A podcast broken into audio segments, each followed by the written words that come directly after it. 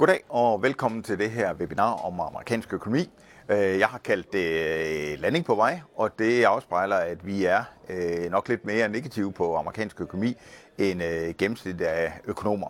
Mit navn er Kim Fester, jeg er Jyske Banks USA-økonom, og jeg vil kigge lidt på, hvordan det går i amerikansk økonomi her. Så lige vender konklusionerne, så venter vi en mild recession i USA her i 2024. Det handler om, at de her stimulanser fra coronaopsparingen og fra arbejdsmarkedet, de øh, begynder at aftage øh, de her høje renter, og den her mindre støtte fra finanspolitikken, som vi ser, ja, det er også noget af det, der kommer til at bremse økonomien op. Det er klart, at timingen af den her recession er øh, usædvanligt øh, vanskelig, og det er recessioner øh, notorisk. Til gengæld så er inflationsbilledet det blevet øh, betydeligt mindre øh, bekymrende. Der er øh, ser inflationen faktisk ud til at være øh, ganske pænt øh, aftagende. Vi forventer, at den amerikanske centralbank de er på hold indtil maj, og så vil de begynde at sætte renten ned. Men det kræver altså stadigvæk i vores øh, bog, at øh, USA skal øh, gå, i, øh, gå i recession stimulanserne eller finanspolitikken øh, og statsbudgettet er fuldstændig ude af øh, kontrol. Til gengæld så er der altså ikke udsigt til markant opstramning af finanspolitikken, før vi når ind i 2025. Lad os lige prøve at hæve os op i helikopteren og kigge på, hvad det er, der trækker og bremser øh, amerikansk økonomi. Først og fremmest øh, blandt de, de faktorer, som øh, trækker økonomien, så ja, der er øh, forbrugerne. Forbrugerne køber øh, omkring øh, over, lidt over 70 procent af alle de varer og tjenester, som de amerikanske virksomheder de producerer, så de er rigtig vigtige i det her billede. Arbejdsmarkedet, det er også noget af det, der stimulerer. Det stimulerer især øh, de amerikanske forbrugere, Øh, og der har vi jo en jobvækst, som ligger i underkanten af, af 200.000, og det er faktisk øh, ganske øh, solidt. Øh, så må vi sige, så sprøjter det offentlige penge ud i øh, amerikansk økonomi. Det er ikke alene den amerikanske stat, øh, men det er også øh, delstater og kommuner, som bruger øh, i vores bog øh, alt for mange penge. De der faktorer, dem venter vi, at de bliver væsentligt mindre stimulerende øh, i løbet af 2024. Til gengæld så har vi nogle faktorer, som bremser økonomien. Det er først og fremmest boligmarkedet. Boligsalget er faldet med 43 procent siden toppen.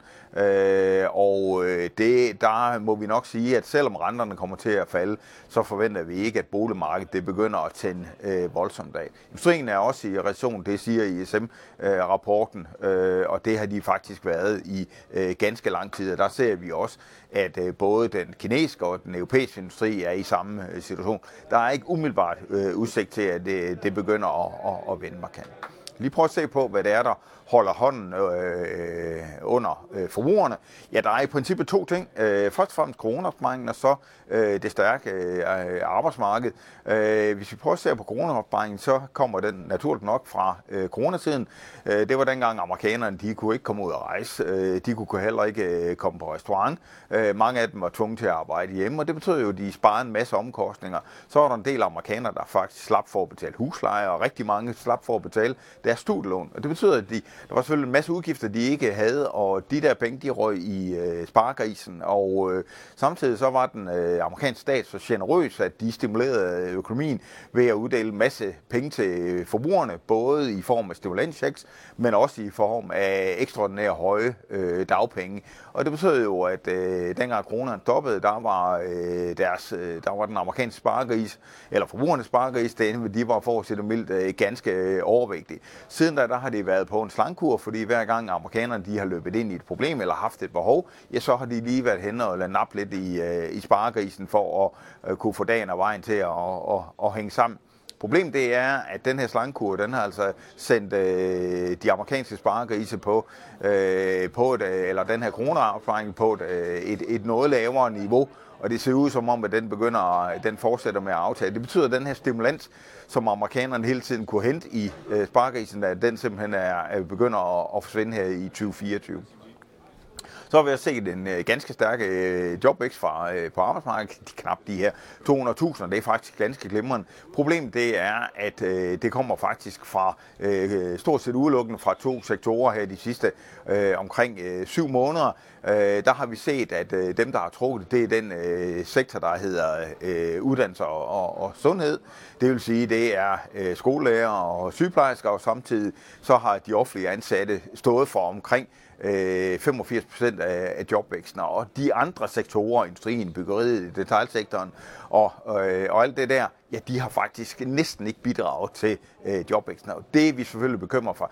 Specielt fordi vi begynder at se, at sådan noget som uddannelse og sundhed, ja, de er faktisk op på det niveau, som de burde være, eller tæt på på det niveau, som de burde være rent øh, ansættelsesmæssigt. Så det er ikke sikkert, Øh, eller det er næppe sandsynligt, at de bliver ved med at ansætte i øh, det samme tempo. Og det vil være med til at dæmpe øh, øh jobvæksten, og dermed også dæmpe øh, privatforbruget.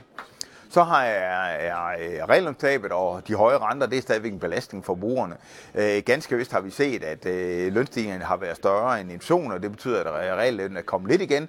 Men vi skal bare huske, at øh, i forbindelse med den her højinflationsperiode, øh, der øh, faldt øh, amerikanernes øh, realløn altså ganske øh, betragteligt. Øh, og det, øh, det, det, det er stadigvæk en belastning i, i, i vores bog. En videre så har vi set, at øh, renteudgifterne øh, er stadigvæk øh, betydeligt højere. Øh, hvis man prøver at se på realkreditrenten, ja, så før finanskrisen, så steg den omkring procentpoint. Den er stadig med øh, lidt over øh, 3% øh, i øjeblikket. Øh, det samme med renten på, på krigskredit. Øh, den steg kun øh, en, øh, en procentpoint øh, op til finanskrisen. Den her gang så øh, er den næsten sted med 7 procent. Man skal huske, at i USA der betaler man altså ty, øh, over 20 procent på øh, overtræk på kaskreditten, og der har amerikanerne trukket ganske lystigt på øh, kaskreditten de seneste år, så det må være en dyr regning. Men der har arbejdsmarkedet og kroner altså været en buffer. Problemet det er, at de buffer, og dem forventer vi ikke, at de fortsætter med at være i spil. Så har vi set, at inflationen er aftaget ganske kraftigt. Øh, det er primært varepriserne, der har trukket ned, og det gør fedt lidt usikker, øh, fordi det er jo ikke sikkert, at de her varepriser de fortsat med, med at trække ned.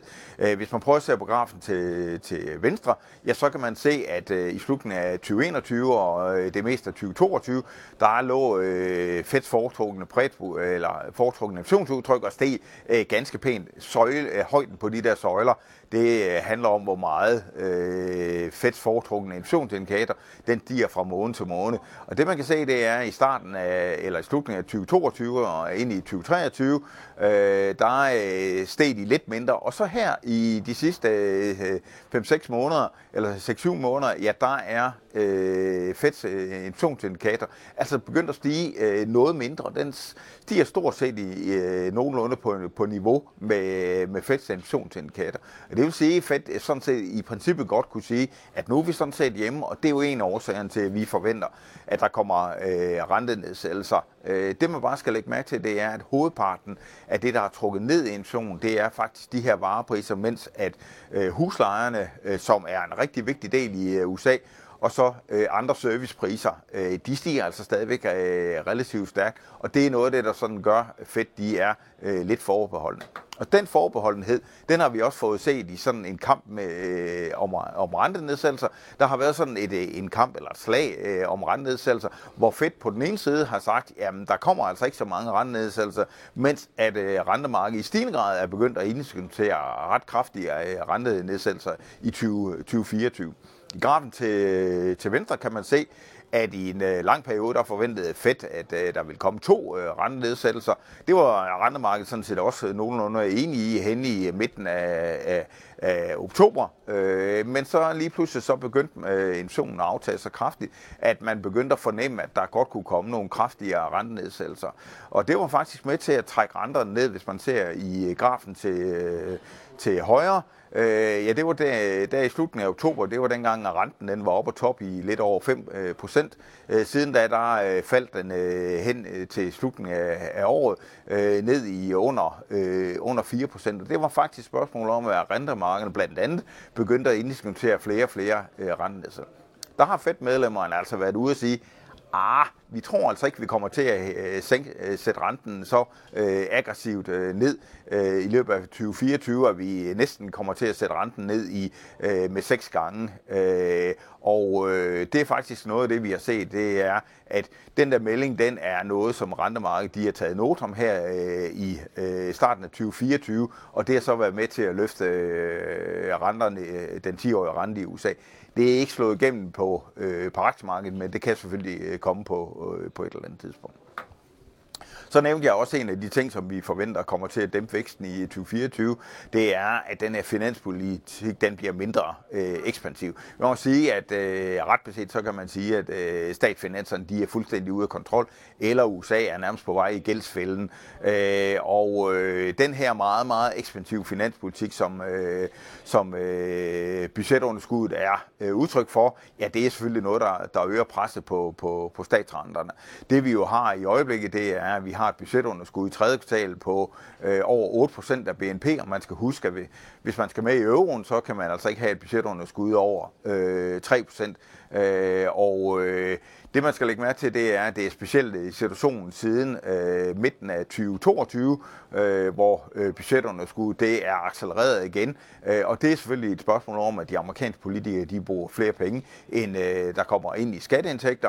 Og det er jo selvfølgelig med til at stimulere økonomien. Vi kan ikke forestille os, at det fortsætter. Specielt ikke fordi, at hvis man prøver at se på, hvordan økonomien ellers klarer sig, ja, så burde øh, statsbudgettet faktisk være i balance og ikke have et underskud på over øh, 8 procent. Problemet det er selvfølgelig også, at det her det får øh, statsgælden til at stige ganske øh, markant. Øh, I øjeblikket så er øh, den del af statsgælden, som amerikanerne opgør, ja, den ligger omkring de her 100 procent, øh, og den er altså, der er altså udsigt til, at i de øh, kommende 30 år, der stiger den med, med 80 procent point. Øh, problemet det er selvfølgelig, at der er ikke rigtig udsigt til nogen markant opstramning inden 2025, og det er fordi, vi har præsidentvalget øh, i slutningen af 2024, nærmere bestemt den 5. november, og øh, det, der jo er udsigten lige i øjeblikket, det er, at det bliver en reprise af, præsidentvalget i øh, 2020, hvor vi jo havde Biden mod øh, Trump. Øh, hvis man prøver at se på meningsmålingerne, så øh, er Trump, øh, så fører Trump i meningsmålingerne i, øh, i øjeblikket. Øh, der har været øh, en del snak om, at øh, Biden han skal trække sig tilbage og give øh, plads til en, øh, til en yngre kandidat. Øh, men Biden han holder fast, og de der øh, den, øh, de, de meldinger, de, de er altså også øh. Øh, Trump øh, ja, sandsynligvis, øh, vinder sandsynligvis øh, primærvalget blandt øh, republikanerne. Det eneste, der kan stoppe ham, det er de retssager. Der er jo for eksempel en øh, retssag eller en, en, en sag i højesteret, øh, som skal afgøre, om øh, Trump han kan øh, blive godkendt til at stå på, på, øh, på stemmesedlen. Øh, og det er sandsynligvis noget, vi øh, hører mere om i løbet af februar-marts øh, øh, måned.